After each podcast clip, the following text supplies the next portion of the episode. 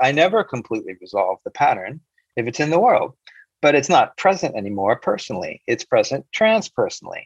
And so now, and so this is a bit esoteric, but because I've done the work and there are areas where I have, life says, fantastic, here's somebody who knows what to do. So let's give him now like a dump truck full from the USA's energy field. And as an example, so I get to do it again now for the collective, but with tools and with resources. And so my sense is this could be world work. In other words, we can each potentially do world work.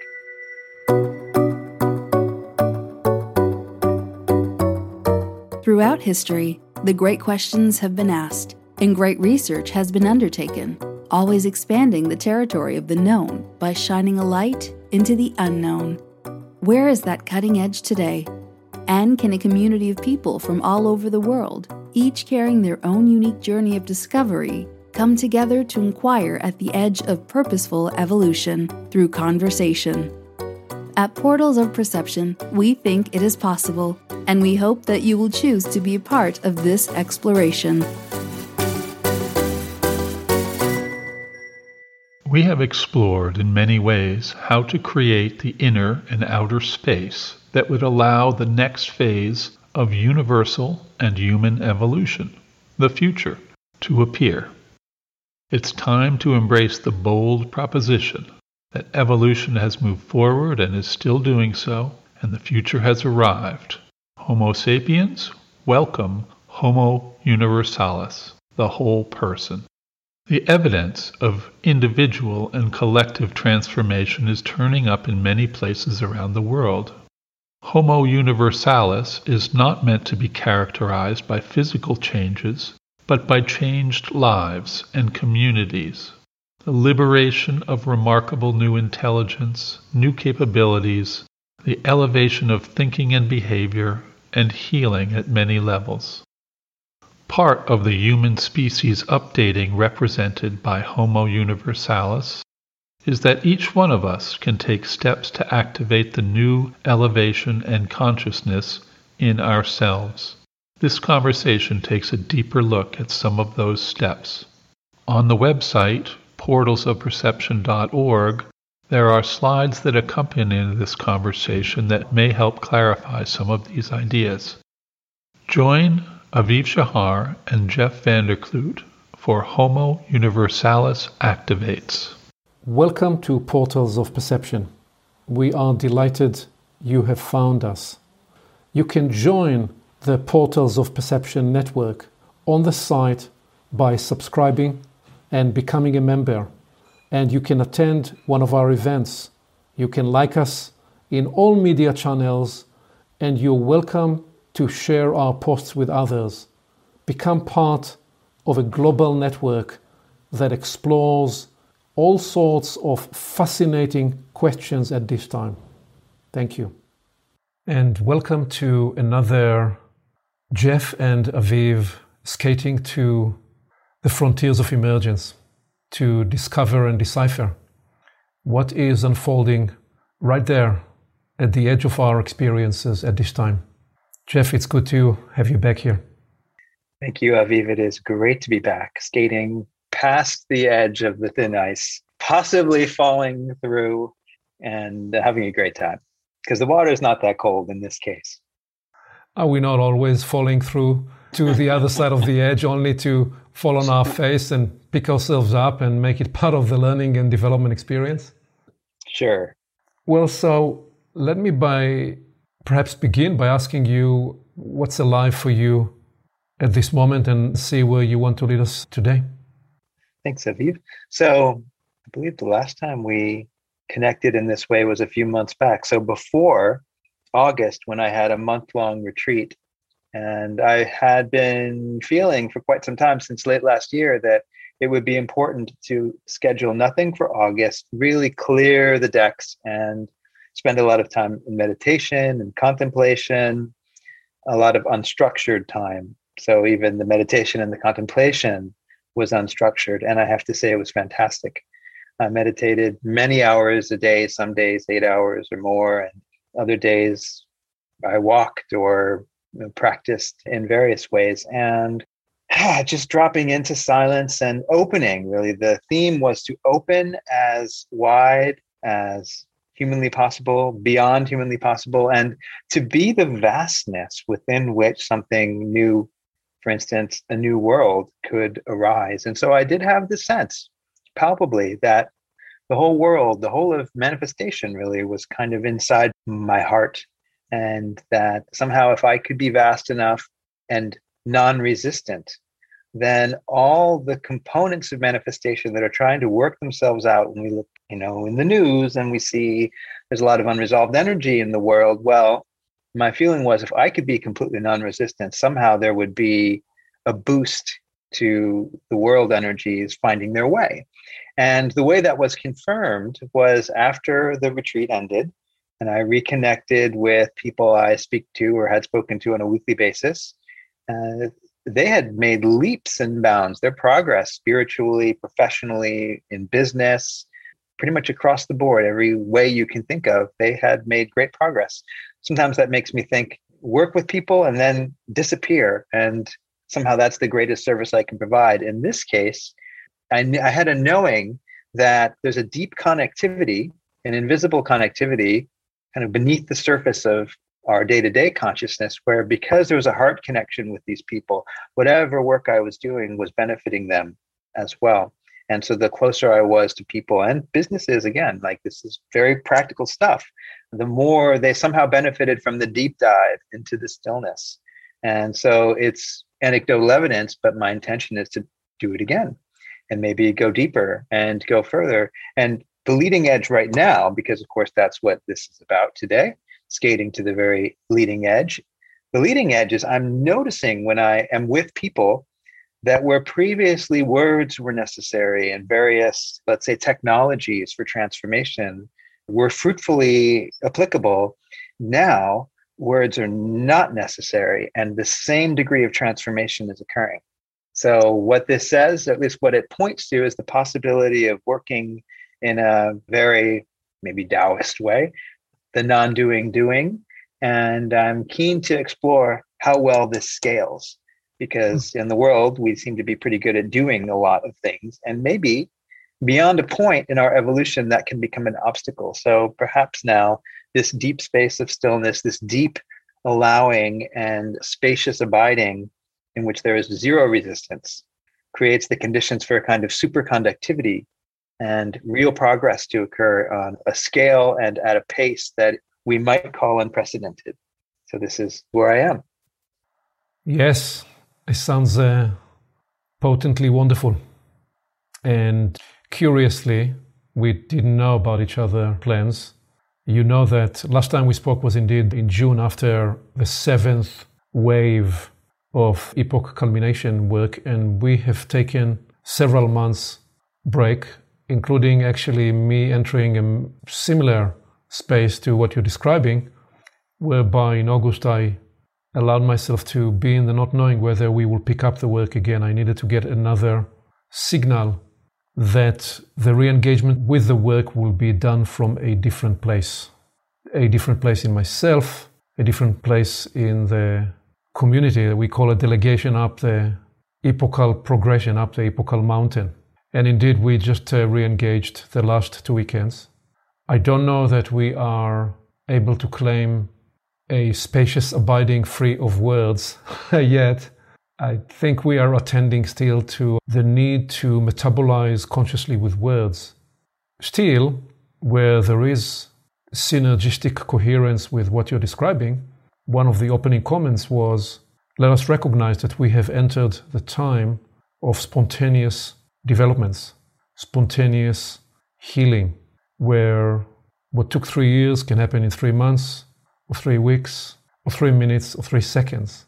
Depends on one's location, inner cosmology and readiness, and what you just described as perhaps the absolution of resistance to truly become the very thing you imagine and or pray for in the moment that you do. So entering that permission where the delay factor from the, the mental and the psychospiritual to the cellular almost evaporates.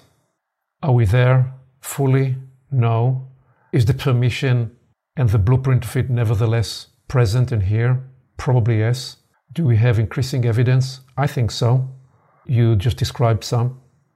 Do we need to be prepared to work at different levels of instantiation and manifestation? Yes. Is there an invitation I hear in what you're describing to let go of older modalities and surrender and make an opening for a new higher level of work? I think that's what I'm hearing from what you're describing. So I am prepared to share a line of uh, work that appeared through these last two weekends. But let me just even pause here a moment and see where your intuition guides us uh, in this dialogue, because I just said a few things there. Well, I'm a yes to all of it. And what I feel you do so brilliantly is synthesize many levels and many angles. So I might be coming from a particular vector and having a certain kind of experience, which is revealing and illuminating of a possibility. And then how do we instantiate the possibility in many ways and in many different kinds of situations? So I feel like we complement one another so well and I know the work that you do with organizations and networks of people you know, has to be at multiple levels. And um, I suppose it's a kind of mastery to be able to work at multiple levels simultaneously. So I'm keen today to explore and hear and receive the latest wisdom from the renewed work as you picked it back up after August and have a sense that what we're both perhaps starting to to peer into is this this homo universalis this this broader context, maybe clearer seeing, more expanded sense of being that humanity is becoming. Indeed. I do just want to pause for a minute with your proposal, your bigger proposal, which is that you could actually be sitting in silence and receiving large checks because of the work you do in an emanatory fashion. I don't think we should remove or take away that permission in the work I do in the world with large corporations. I, we still need to instantiate and ground this in language. And also with other people, I do sense very much that in the one on one work or one to few work, we are entering new cosmologies, new possibilities, where there may be an efficacy of transmission and transformation with little or fewer words. And those are to do with the last piece I would want to share with you. Because what I want to do is the following I've received on the run up to the two weekends several questions, inquiries in the line of uh, shadow work, because shadow work has become so very popular these days. And I've taken a path that I want to unfold and what we took many hours, you and I can do slowly but swiftly, going through slides with actually a little voiceover or just a bit. And the line that I've taken was to begin with development awareness. It proceeded to a development counsel, then proceeded into a development encouragement. 200 people on Zoom, everybody muted and proffering encouragement to others, speaking softly while they're muted, which is an experience that some would feel awkward, but the beauty is when you encourage somebody else, you encourage yourself.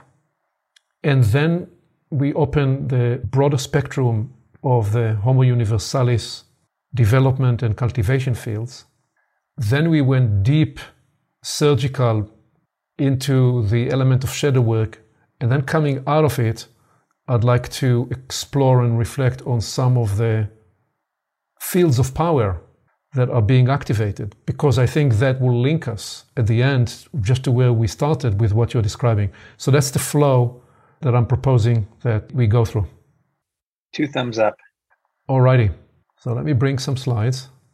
And we're just going to go through this and pause and where we need to and see what turns up for you. So, perhaps before even bringing the next slide, there is always a consideration in me of how do you no longer do teaching in the old way of teaching, which is the transference of knowledge, but really create an ecology and an experience where individuals and groups can come into the ecology and into that experience such that the knowledge, the discovery, the insight is self arising. That means we have to become those at the leading edge and, and the teams that with us in facilitation. We have to become the embodied field of actualization of those very things we talk about. Not that we need to be perfect, not that we need to be completely there, but more than anything, we need to embody the sentiments of the invitational space, the invitational permission to become what we are presencing. And so the development awareness offered that the majority of people, a great majority of people, I don't know whether it's 85 or 90 or 95 or 97%, but a great majority of people continue for most of their life to work on the same pattern, the same issue that they are grappling with. The details are changing, the environment, the players, they continually shapeshift. But essentially, at core, they're working on the same pattern. And there is nothing wrong with that. It's not that if you spend your entire life reworking the same pattern, there is something wrong with that. It is simply what is. There is no value judgment, it's an observation. And then that only a very small percentage of people completely resolve the pattern, resolve the issue. And when they do, guess what? They move on to work on the next pattern because that's the planetary deal. We are in the flesh, in this boot camp of experience, a spirit being, conscious being inside the human experience to work through issues, to work through patterns, such that we resolve these and we bring the value of this experience to the collective consciousness that we come out of and that we and to which we proffer our, our experience. In my experience, the few and small percentage that get to work through and resolve the pattern completely, first of all, often discover that they actually didn't resolve the pattern completely and then and the pattern reappears in new ways. But secondly, if they do, often special circumstances are involved they do so not just for themselves, they do so for service work, for leadership calling that they were summoned into and for. They do so because of some destiny form. They do so because they enter a representational contract or covenant where they work on behalf of a cause, behalf of an issue that then accelerates them almost to go through and experience a few lifetimes in one. But it was very important when we talked about this to offer the demarcation, the awareness that the second category is not better than the first. There is no one better than the other. It's simply what is. And there is more a sense of acceptance and judgment free awareness and recognition of where am I in this theater of development possibilities. And then people often ask, so what do you mean when you say the pattern or the issue? Well, most patterns, most issues, they appear with some kind of a relational dynamic. And just as a sampling, the offering was that a person's core struggle or core pattern tends to show up in relationship with other people, maybe with a specific person, an important or person you're living with, or another close in person, or your relationship with your self view, your relationship with your body, your relationship with money, with food, with gender issues, with power, with authority figure, with truth, with God, with death, with politics, with religion, even for some relationship with an object, a car, a mobile device, and so on. So, whatever it is, even if on occasion the issue actually travels through different relationships and is more representing similar archetypal nature, which we will come to in a little bit when we get to the shadow piece, then that was the development awareness that was offered on the front end. Let's see if there is anything that comes alive for you to reflect on that. Well, the piece that is really reverberating is when we have resolved a pattern. Oh, but we haven't completely resolved it. What I get is there are levels, like you were saying, and at the personal level, which consists of content from our lives that we can identify as an experience that we might have lived through, for instance, or something we might have inherited, but it's somehow very personally relevant. So we could work that out completely. And then guess what? There are other levels of our very own being, transpersonal layers. So now we are also a collective. Our lineage and our culture, perhaps our nation, the species, all of life, all of these are layers of our being. And so what I've found is, well, I have a premise, which is if it's anywhere in the world, it's in me. So I never completely resolve the pattern if it's in the world, but it's not present anymore personally. It's present transpersonally. And so now, and so this is a bit esoteric, but because I've done the work and there are areas where I have, life says, fantastic, here's somebody who knows what to do. So let's give him now like a dump truck full from the USA's energy field. And as an example, so I get to do it again now for the collective, but with tools and with resources. And so my sense is this could be world work. In other words, we can each potentially do world work on the foundation of the good personal work that we've already accomplished. And therefore, it's not a sign that we somehow failed or missed it. It's that because we did the work and we were successful, that now we get to do it again with a broader scope and a greater impact in some sense. And it's beautiful. Well, that is a potent and differential, really, consideration because this is what I meant in the idea of representational work. You are inviting us, Jeff, to the awareness, to recognition that we can choose to do the personal work as a work on behalf of the group or the nation or the world at large or the, the universe at large. And when we do so, even before we completed the pattern inside the personal, that flying upside down, that reversal, affords us extra powers that can actually accelerate the work. That's when we get to do years or months of work, sometimes in weeks or hours or minutes. So, yes, yes, and. That led to the development counsel that was offered, which said that timing, the timing of your application in a developmental and in a healing context is a critical, critically important calculus. That is to determine when to address what. The reason being that certain developments require core know how, inner strength, resilience, stamina, and more. And these endeavors, these taskings, even when approached prematurely before a person was ready in terms of building their foundational capacities, then what they embark on may represent an overwhelming challenge. This is the case with development, this is the case with healing. So just the fact that I recognize an outage or an opportunity area doesn't mean I'm ready to climb that mountain. Just like for me to just imagine that I'm going to tomorrow morning begin to climb the Everest is going to be insufficient because I actually need to build readiness and, and capacities to do so.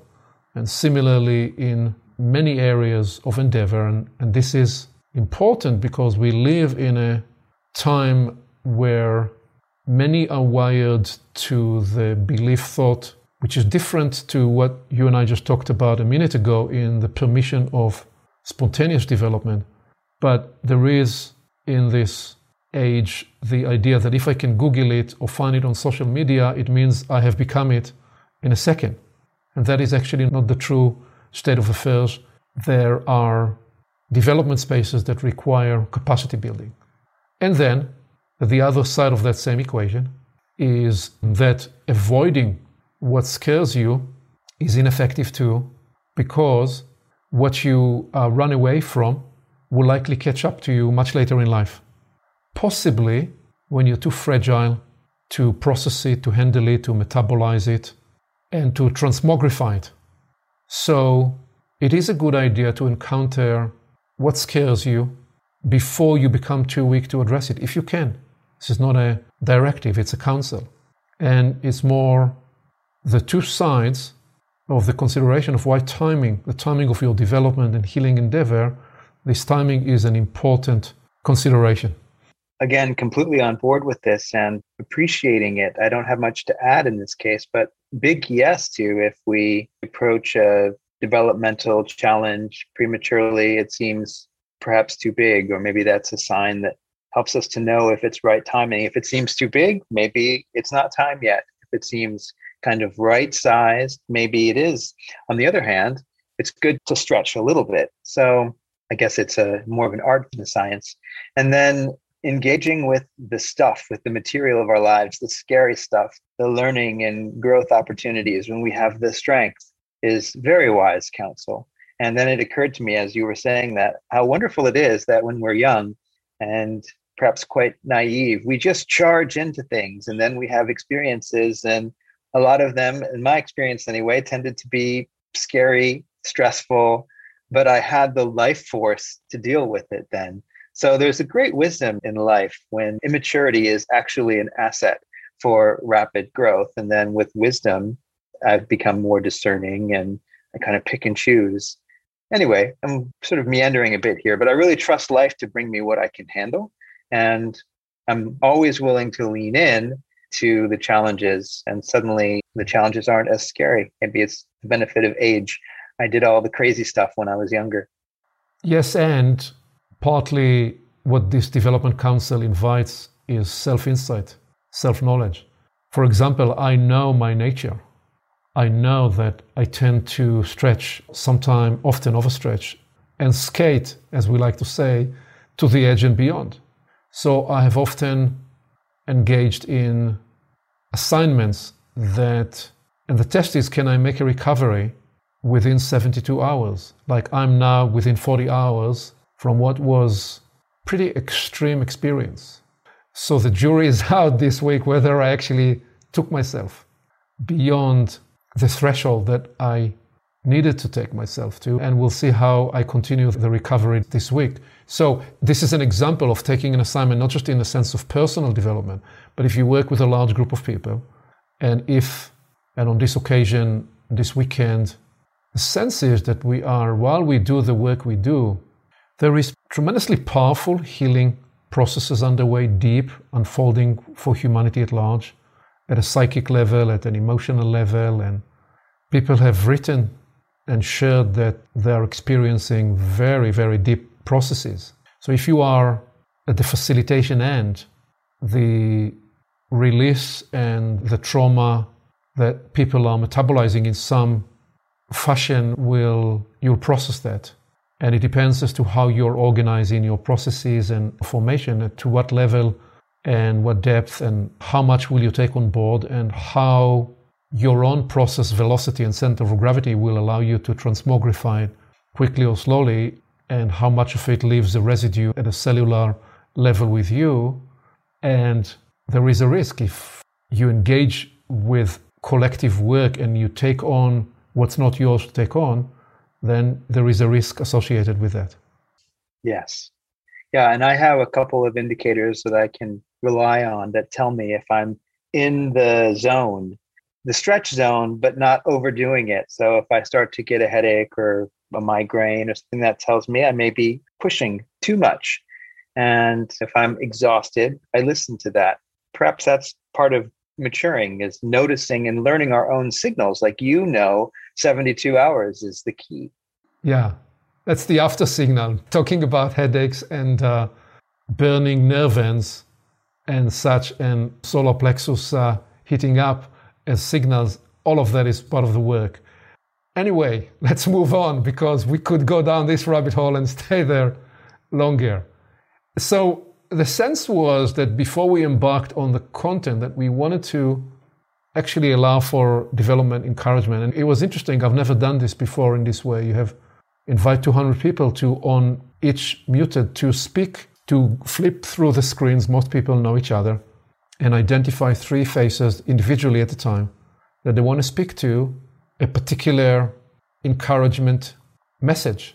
Of course, when we do this in person, you actually ask a person to turn to the person sitting next to them and say to them something. I've done this in a variety of ways, but in this case, we did it for the first time on Zoom. And I offered an example. I said, for example, you can turn to somebody and say to them, well, something like, Do you know how courageous a spirit you are? You have come here to this earthly development theater and you have entered the human experience at this time of culminating change. This journey takes enormous courage and forbearance. We see you, we see how brave you are. And it was beautiful because people did that, and then we opened the unmuted and got a few other people to other voices to offer their spontaneously fashioned encouragement. And the big awareness there is we all need encouragement. I simply would demonstrate it that Sarah, when we run these sessions, she sits here on her own screen, and part of the journey, we would sometimes have back and forth. Sometimes we would disagree about something. Sometimes we would encourage each other. And it's all part of theatrics of working transparently with a group of people.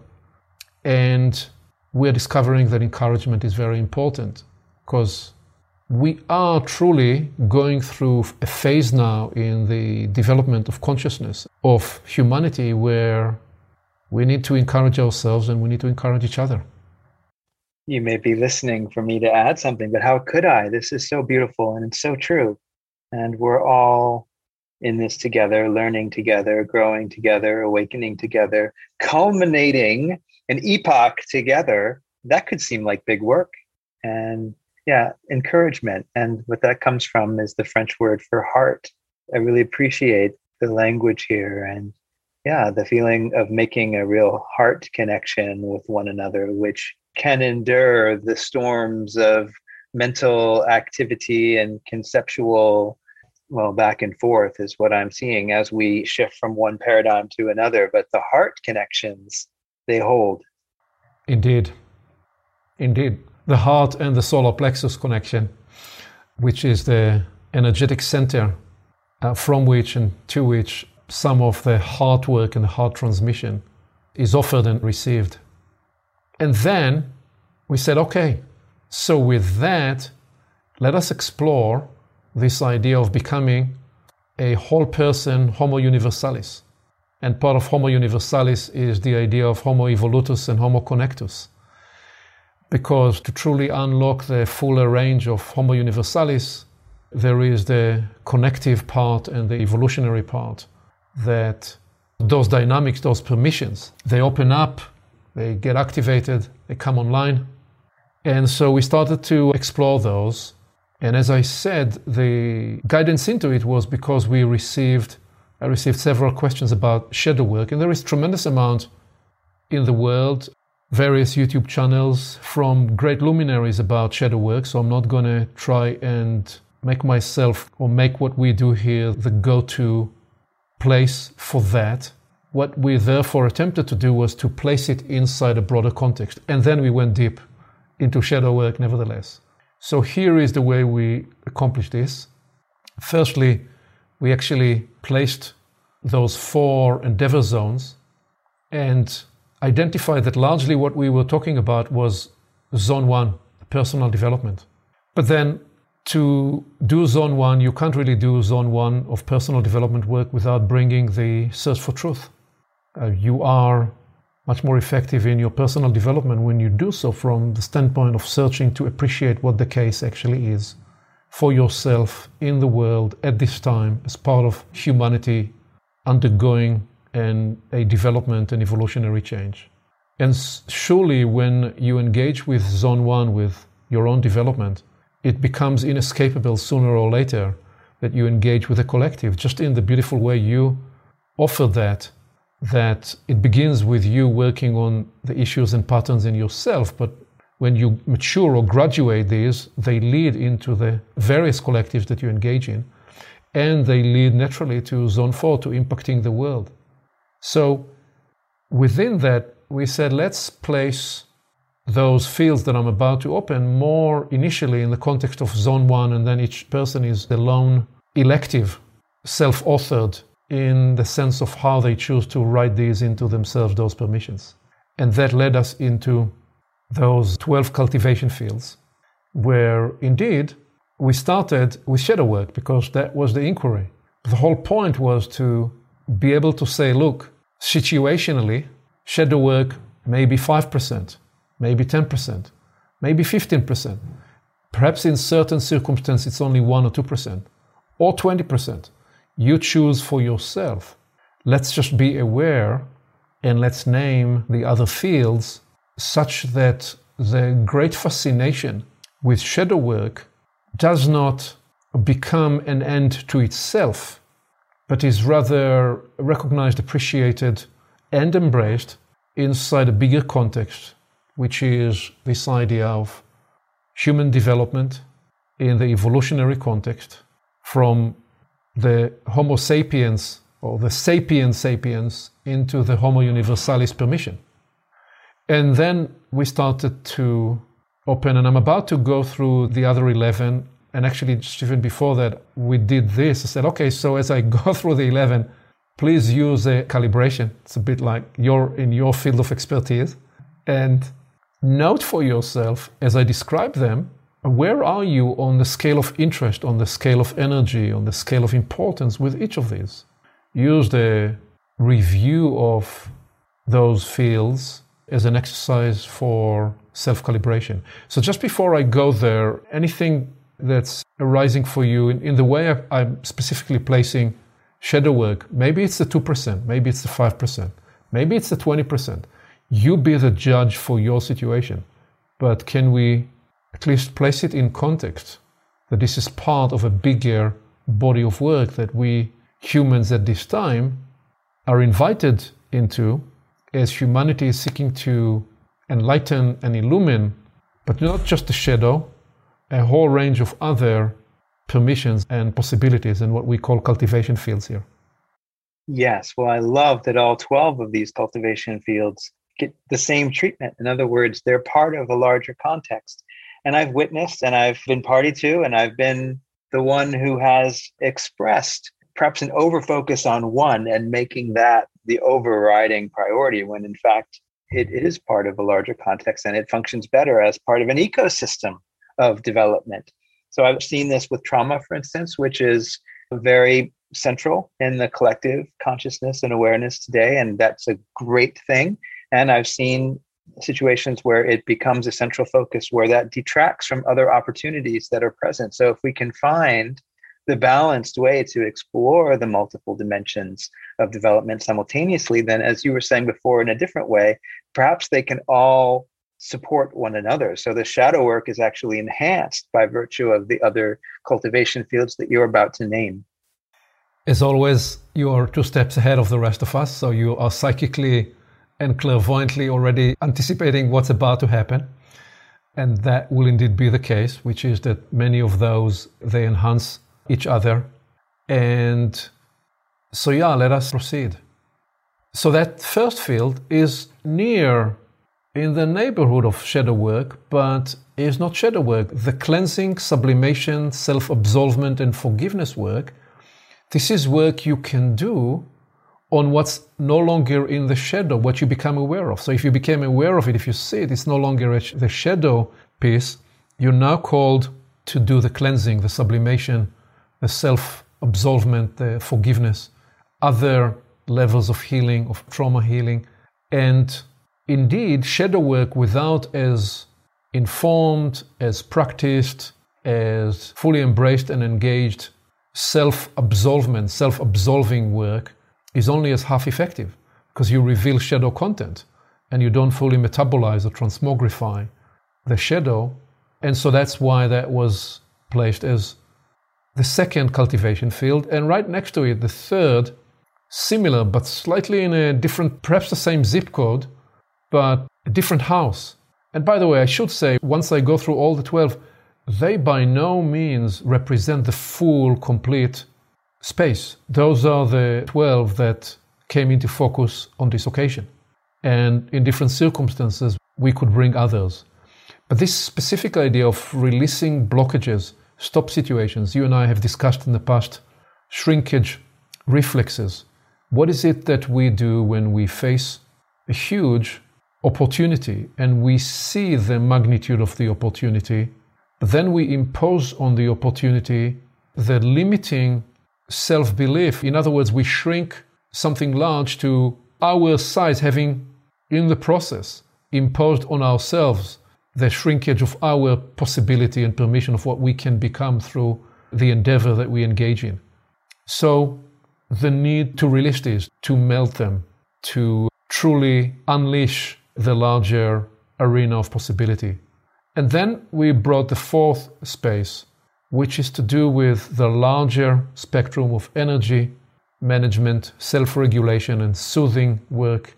That includes learning to appreciate and understand the different energy centers, five energy centers, the sevenfold energy system, the appreciation that you are a physical energy, an emotional energy, a relational and psychological energy, mental energy for sure, spiritual energy, you processing and metabolizing those different layers, and I'm just naming some. We could name them through different frameworks and uh, categories.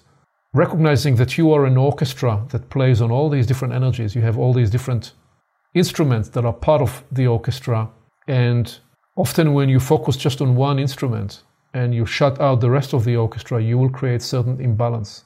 And so, all the important body of work and set of practices to continually self regulate and bring the whole person into harmonious and coherent balance, such that you can perform whatever it is that you need to perform in terms of your endeavor at, at the highest level.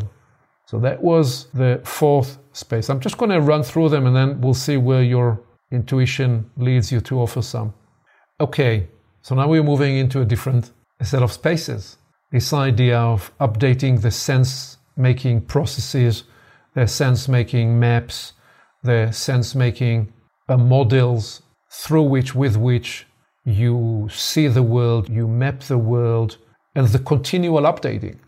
A huge big part of the work I do with the epoculmination has that at its core, that at its impulse, which is needing to continually update the maps we use, the cosmologies we use with which we look at the world. And right there with it, adjacent to it, the inquiry based perception seeking. Inquiry based perception seeking about oneself who am I? Why am I here at this time? What is the context in which I came into life? How do I appreciate and understand myself? What are my gifts and talents? What are the theaters of opportunity where I may be able to bring those talents and gifts to in service and to play in the best, most optimal way? And then a whole range of inquiry based perception seeking about what is occurring for humanity at this time. And that's where it engages with the sense making maps. So, one is outward in and the second is inward out. And the two represent a double helix of guidance and information and know how. And that led to, in this case, the seventh space that's part of the whole person Homo Universalis development and cultivation field, the work on values, the work on developing the virtues that are most central for you. So, values is what's important for you, virtues represent the way you bring the important values of your life into embodied practice, and all of those they become the scaffolding and the formation of your character that is the infrastructure of the person you're building yourself to be. And in that sense, character is looked at as a layer above the persona in that sense that this is yourself. Obviously, you come with gifts and talents and traits and natures, and then you get to choose to not just take the importances that you were brought up with by upbringing, parenting, ecology, and such. It's this involves the work of deciding to uh, differentiate what's important for you because of your reasoning and your maturation. So all that body of work that different people encounter different stages of their life through different opportunities, either because it was forced upon them or through struggle and pain. Significant body of work if a person is to become a whole person.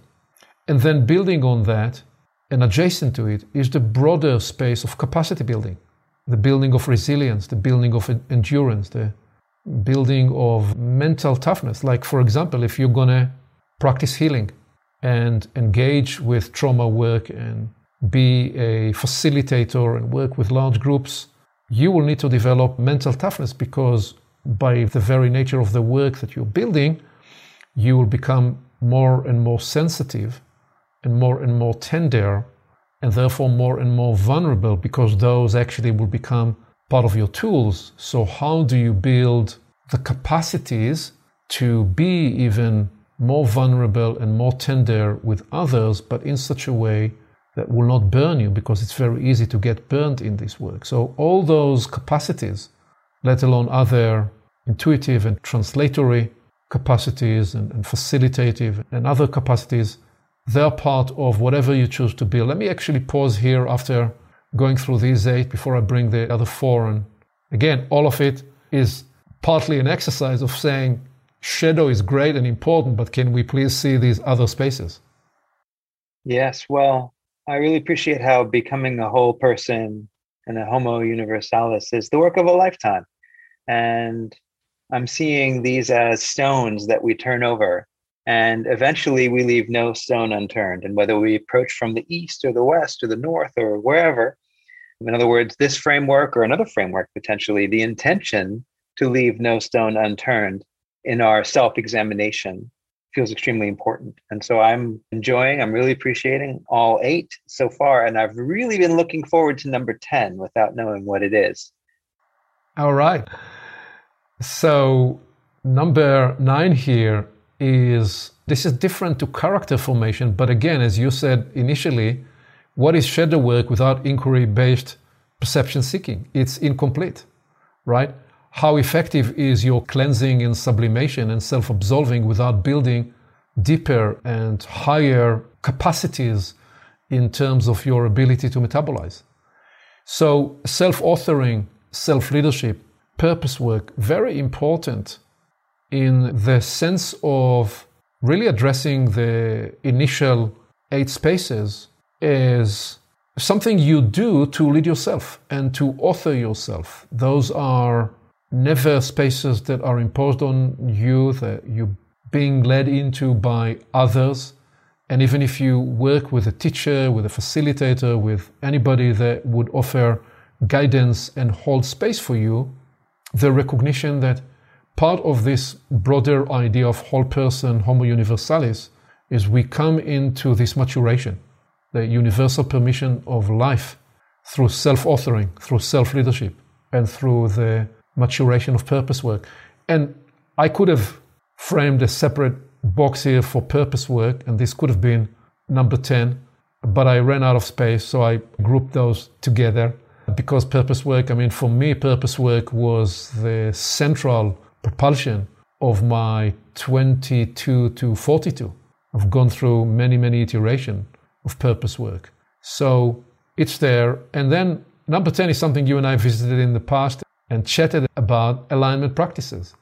And one of the ways to think about alignment practices is it's very important to bring everything we reflected here on in these first nine to the embodied sense.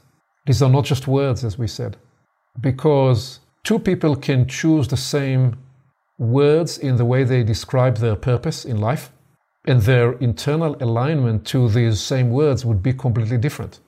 And so, alignment you can consider to be the ladder that you bring to the wall that you choose to climb. And sometimes you climb the wall to discover that, well, it was the wrong wall. So you thought your purpose will lead you there, but actually, you now recognize that you need to realign and reconfigure the internal formation and apply those practices such that your ladder is first leaning on the right wall for you to climb, so you get to the roof that you're trying to climb to. And secondly, you may recognize that you brought to the project an eight foot ladder, which is great, but actually, what's needed is a 10 foot ladder.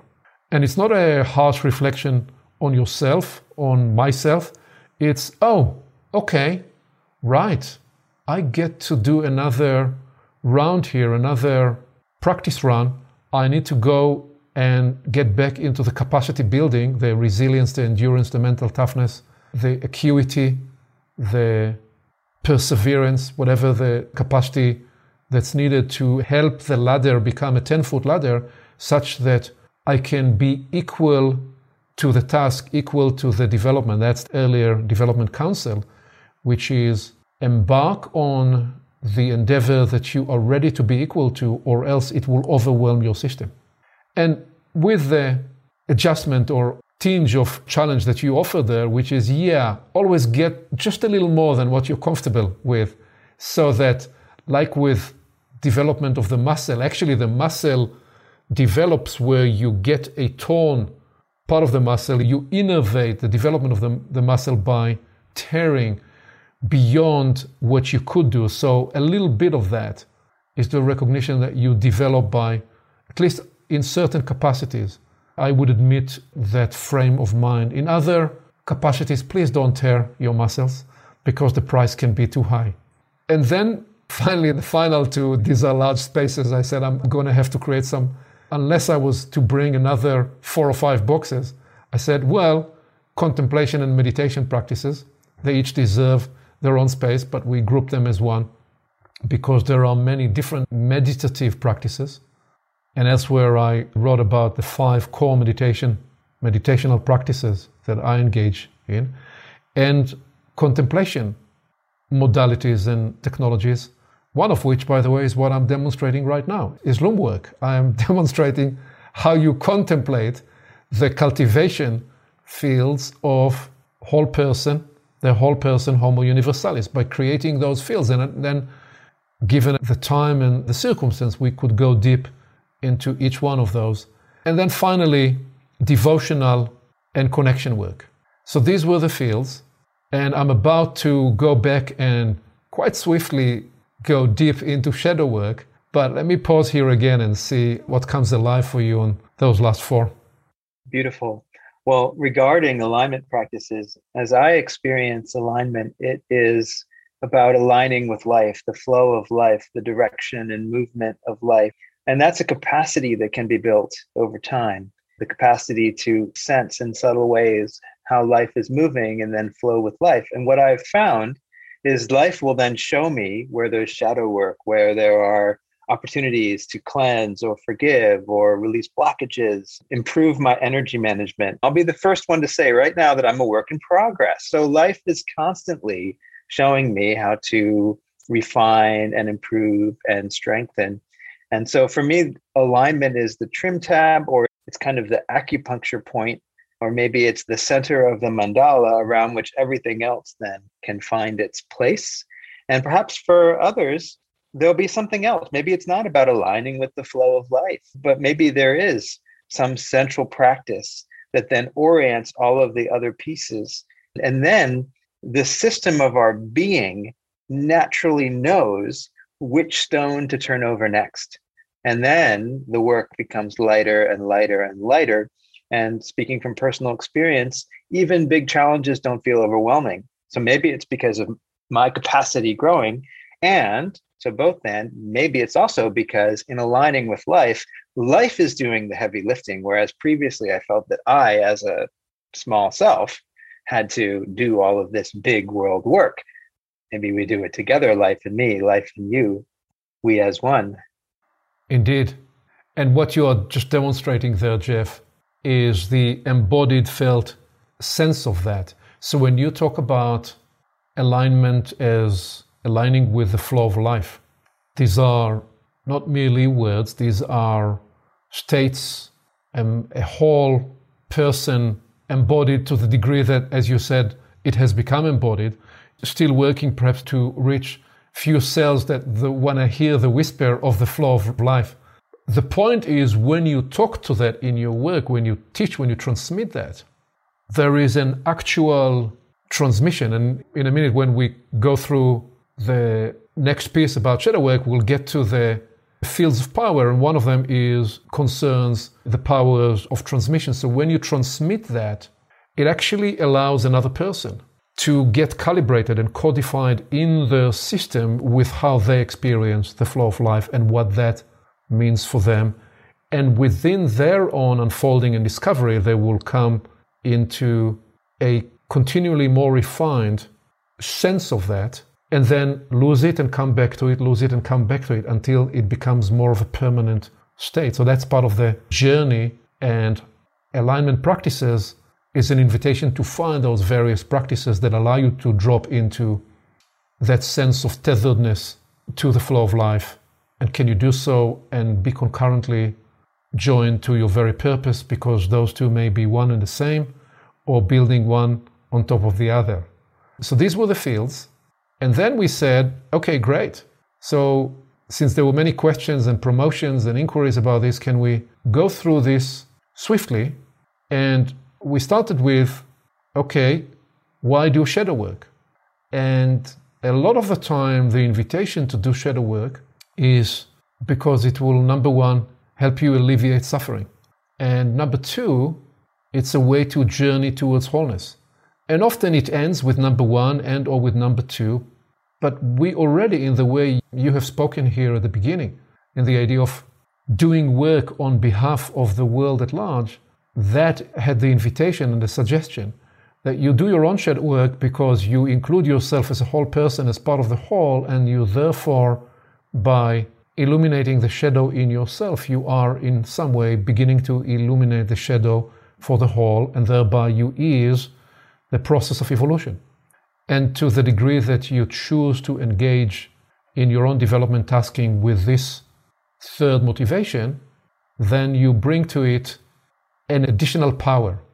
So then I said, okay, let's cover some of the rich body of work that you can find in the world about shadow work and codify it with some personal examples. So I said what I was going to do is ground the three main shadow spaces, the three parts that we tend not to see, as, or the three disowned spaces, or the three suppressed or repressed spaces whatever way you choose to name the shadow. These are all good definitions. And I said I will quickly go through them, then I will give personal example and uh, strategy. And that's what I did. So the first was the introjection space. That's when we absorb a distorted sense of ourselves. And broadly speaking, either by general introjection or by specific introjection, specific to mean, let's say you work with somebody closely. It can be somebody in your professional space, it can be even you live with somebody and for many years and they view you in a certain way and you begin to internalize and agree with their view of you. Or it can be a teacher that you work with and they see you in a particular way and you internalize that view. So that's the specific. But then you don't need to have a specific introjection, just living in this world, being exposed to uh, media of all sorts. And this is where the young people of today, the 16, 17 uh, years of age, and even younger, the 12, 13, 14, too many of them are on suicide watch because they are exposed to social media and to seeing how other people live their glorious life, which is often largely a fake actuality rather than a real actuality. But they introject that as stress and anxiety producing picture and they develop a distorted self view. So that's the first area. The second area is the projection part when we impose or put upon other people, the world at large, our own distorted views, our own imbalances, and that content become then a shadow we externalize and project on others and becomes a material inside us and in between us and other people, and often is related to those things that frustrate us or upset us or we are afraid of or make us angry. And I gave some, in a minute, we'll come to a rather funny example. And the third space, which was the space of displacement and the splitting of different parts in oneself and the distancing from the different parts of oneself. And, and in one simple way, you can look at yourself as the many different roles that you play in life. maybe a manager at work and a spouse at home and a parent to your children and a contributor to a community and a citizen in the global space. And you may have some other roles, and some of the ways you show up in those various roles disagree with how you show up in the other roles. And that can create shadow content because you appear in one way in the community that you are devoted to, and then back home, perhaps you're not always able to exercise the very and practice the very thing you describe that you want to be and or the way you show up in other spaces. So right there in that split, there may be parts of you that would be covered, are covered to better handle the nature of this arising and festering tension and or a conflict that may arise through the two natures of your soul, the electric you and the magnetic you. The electric you is the orchestrating part of your soul that takes the initiative and leads you into the next endeavors you embark on, and where all the new things you choose to do every day come through. And the magnetic you is the one that holds the value through the long wave of your life. And they don't always see each other eye to eye. They sometimes have a different view of what you're supposed to be doing. Magnetic you is exercising care and compassion and tells you, you need to slow down, friend and take care of your health. And the electric you says, now it's time to get busy again. It's time to get the next endeavor going. And they can run into conflict and can create a distance from the source that will power you. So we then went quickly through these examples of so in the case of the introjection, I showed an example of how through a question that I asked of my teacher one day, I said, I'd like to ask about greed, G R E E D. And there were 19 of us sitting in the room, and he looked at me strange and he said, Why on earth would you want to ask me about greed? And I said, Well, I'd want to make sure that as I do my own development, that this is not an operative impulse in the person, in the character that I'm becoming. I'm describing a moment some 30 years ago. And he looked at me strange and he shook his head and he said, You people, you don't even begin to know yourselves and he proceeded to talk, but he didn't fully elaborate, other than saying, of all the people in the room, you are the last person that ever need to be worried about that and ask me about that. And I didn't understand what that meant. And part of the way of the work there is was for me to discover and decipher. And it took me a couple of years to take this searing moment and recognize that I introjected a view that was projected at me from other people who saw my passion, my dedication, my commitment to be expressed or expressing rather through their lens and value system, you'd only put yourself on the line in this way if you have some financial monetary agenda. And so I became worried that is it could it be that I'm doing something with that motivation when I never wanted that to be the first principle of why I do what I do. And it took me a few years to realize that and not be upset or angry with the person or the people that projected that, but actually be appreciative and thankful because it made me realize that what you do as a leader, the greatest disservice that you can offer as a leader is distance people from themselves. And the greatest service you can offer is create the ecology in which they are able to get grounded in their nature and their essence and be liberated. So, if you are doing true leadership of the new kind, you never look to build dependency on you. Rather, you are encouraging people to the greater power. And if you want to do so, you would lead them or guide them or offer the ecology in which they can lead themselves to access the greater power. All that was shadow work that was released in me because of 15 seconds of interaction with a wise teacher. And by the way, the extra benefit released my relationship with money to a point where I'm flying now, as you know, in a very rarefied space, as we're very few people flying, and able to do consulting at the highest level of Fortune 100 companies and get paid not just handsomely, but beyond what I ever imagined was possible. So I was able to accelerate and do 10 years, rather do 30 years of financial development in 12 years, partly because I liberated my relationship with money, changed my relationship with money, partly enhanced by this shadow work. That's how powerful it can be. In the second example, I gave the example of relationship with technology, of how we project to technology in all our power because technology is promising to be so powerful. And I gave an example of how Sarah's iPhone, my wife's iPhone, gave us trouble, and I got frustrated because Apple's supposed to have perfect devices that have no problems with them. And to cut the long story short, I got on a service call with an Apple agent, and that call went south two minutes into the call. And I got frustrated and I started using language not only is not wise and not advisable, but it's totally ineffective.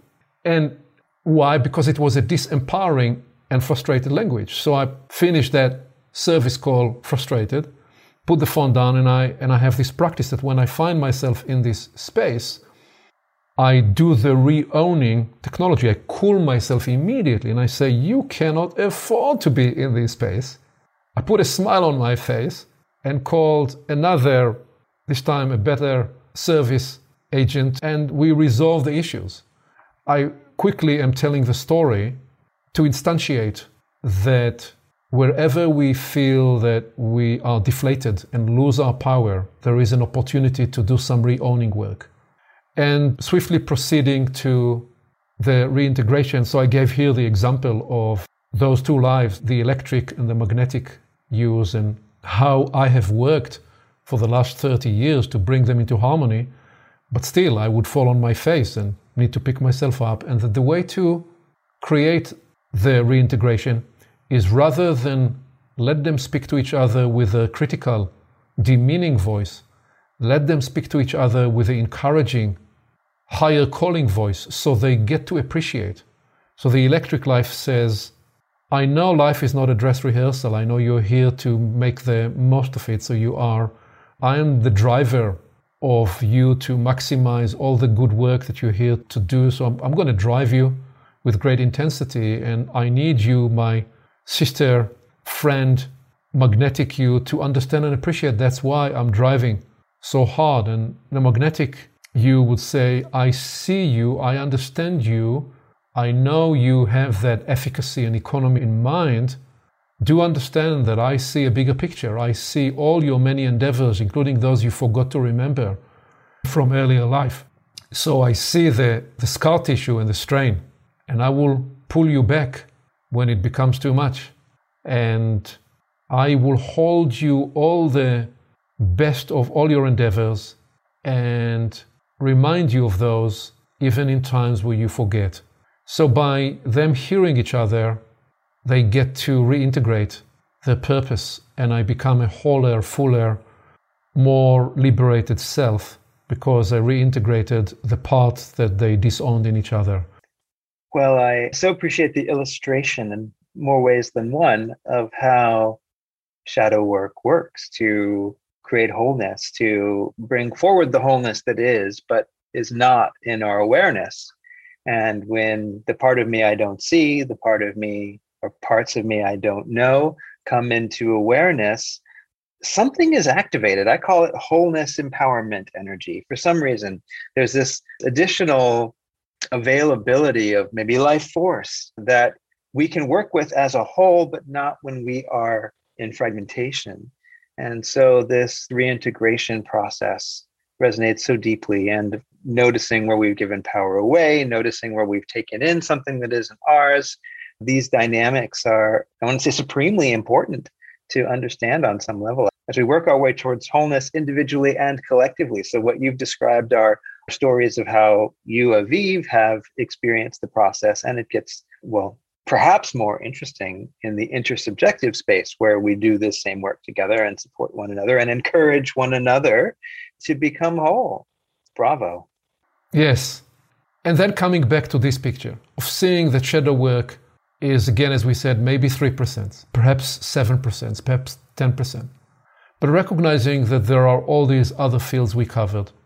And then one more thing stepping into this idea that as we do this work, we can begin to appreciate and activate the fields of power of Homo Universalis, which I think is very much the space that you are working into in what you have shared with me. And again, I'm going to go through these six spaces rather swiftly, and then we'll see if we want to pause on any one of those. So, first of all, healing power, those curative powers, the powers of release, the power of self absolving, self absolution at all levels the mental, the emotional, the psychic, the cellular, the group you spoke about, the nation, the whole world, including the energetic bomb that catalyzes spontaneous renewal. As you said, we can engage with the flow of life and transcend so much so quickly. So, the first field of power, healing powers, right next to it, adjacent to it, the blessings powers, the powers of well being and of liberation, of the presence and enhancement of well being, such that you even get an expanded energy field, an expanded aura, one that engenders the special and luminous care and compassion and love that bring in the people around you the best. And sometime you will simply walk into the room, and just because of your presence there, so much will wash others because, again, you are not just representing yourself, you are offering as you described so beautifully, the flow of life that comes through you. You become a conduit for a field of power that's blessing to others. And then the perception powers, the elevated intuition, the insight, the extrasensory capacities, the ability to calibrate deeply as you do, the deep acumen and discernment of multi perspective, observing, listening, including the clairvoyance and the clair know capacities that become activated for you such that you are now able to translate not just what is in your field, but then the broader networks and spaces that you are joined to.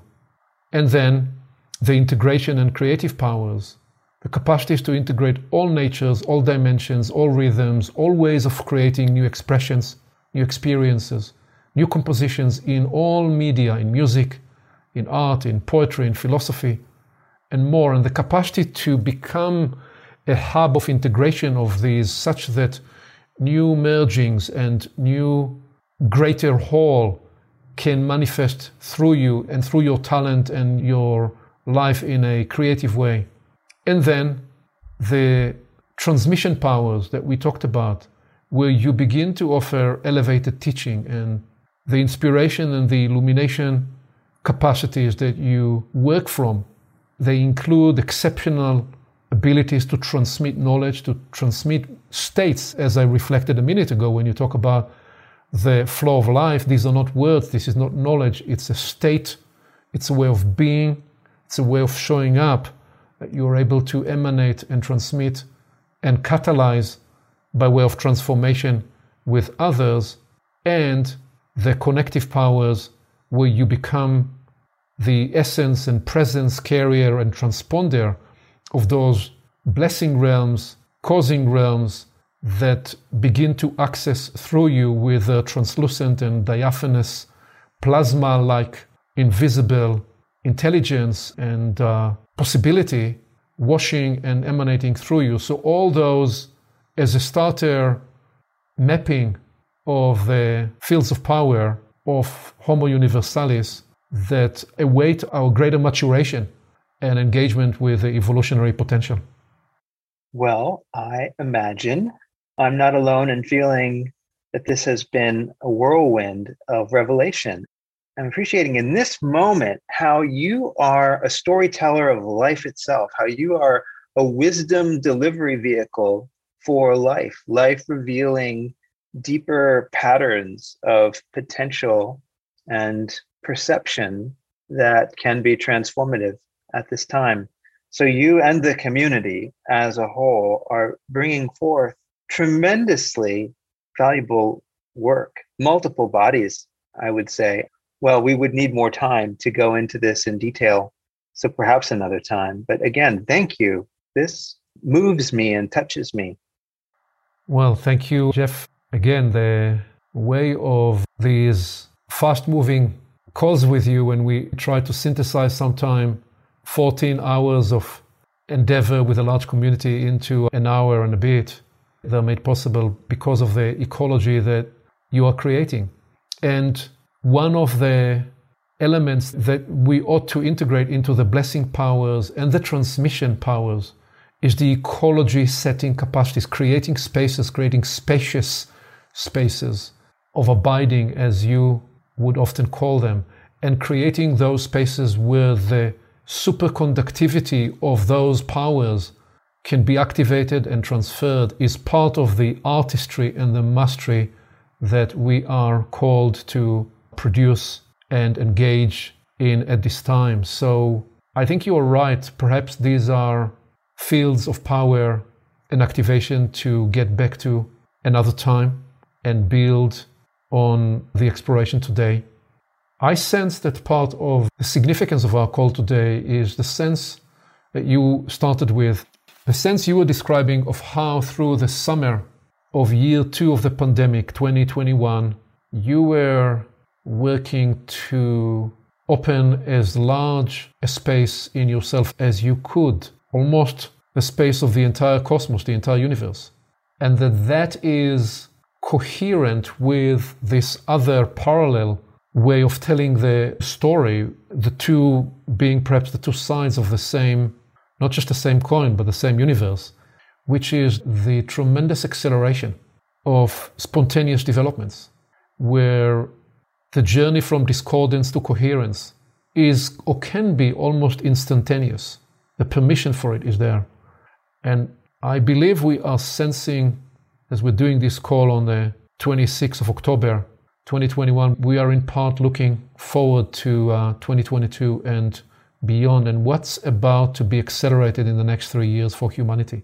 And there is a lot of catastrophizing that's happening in the world for all the right reasons as well and tremendous challenge. And yet, we are also seeing these fields of power that are being potentiated, being activated, and that many of us all around the world are called to serve in some individuated and joint and communal fashion to serve as ambassadors of these developments. So that's how I would synthesize the space we visited, and perhaps I can let you bring us to landing with your summation and parting words. As we lean into the emerging new year, which is just over two months away, but starting to emerge already, you've just invoked it 2022. I haven't made any plans for 2022, in part to remain as spacious as possible so that 2022 can be the greatest, most empowered non-linear response to these times as a healing response of life healing itself because we sort of step out of the way. So I would say it's not enough to step out of the way and be entirely in. What you're offering through these investigations is the clear understanding of some of the ways that we can participate. And as we participate consciously in the flow of life and the unfolding of these empowered nonlinear solutions, they have more power because they have our power. Thank you, Jeff.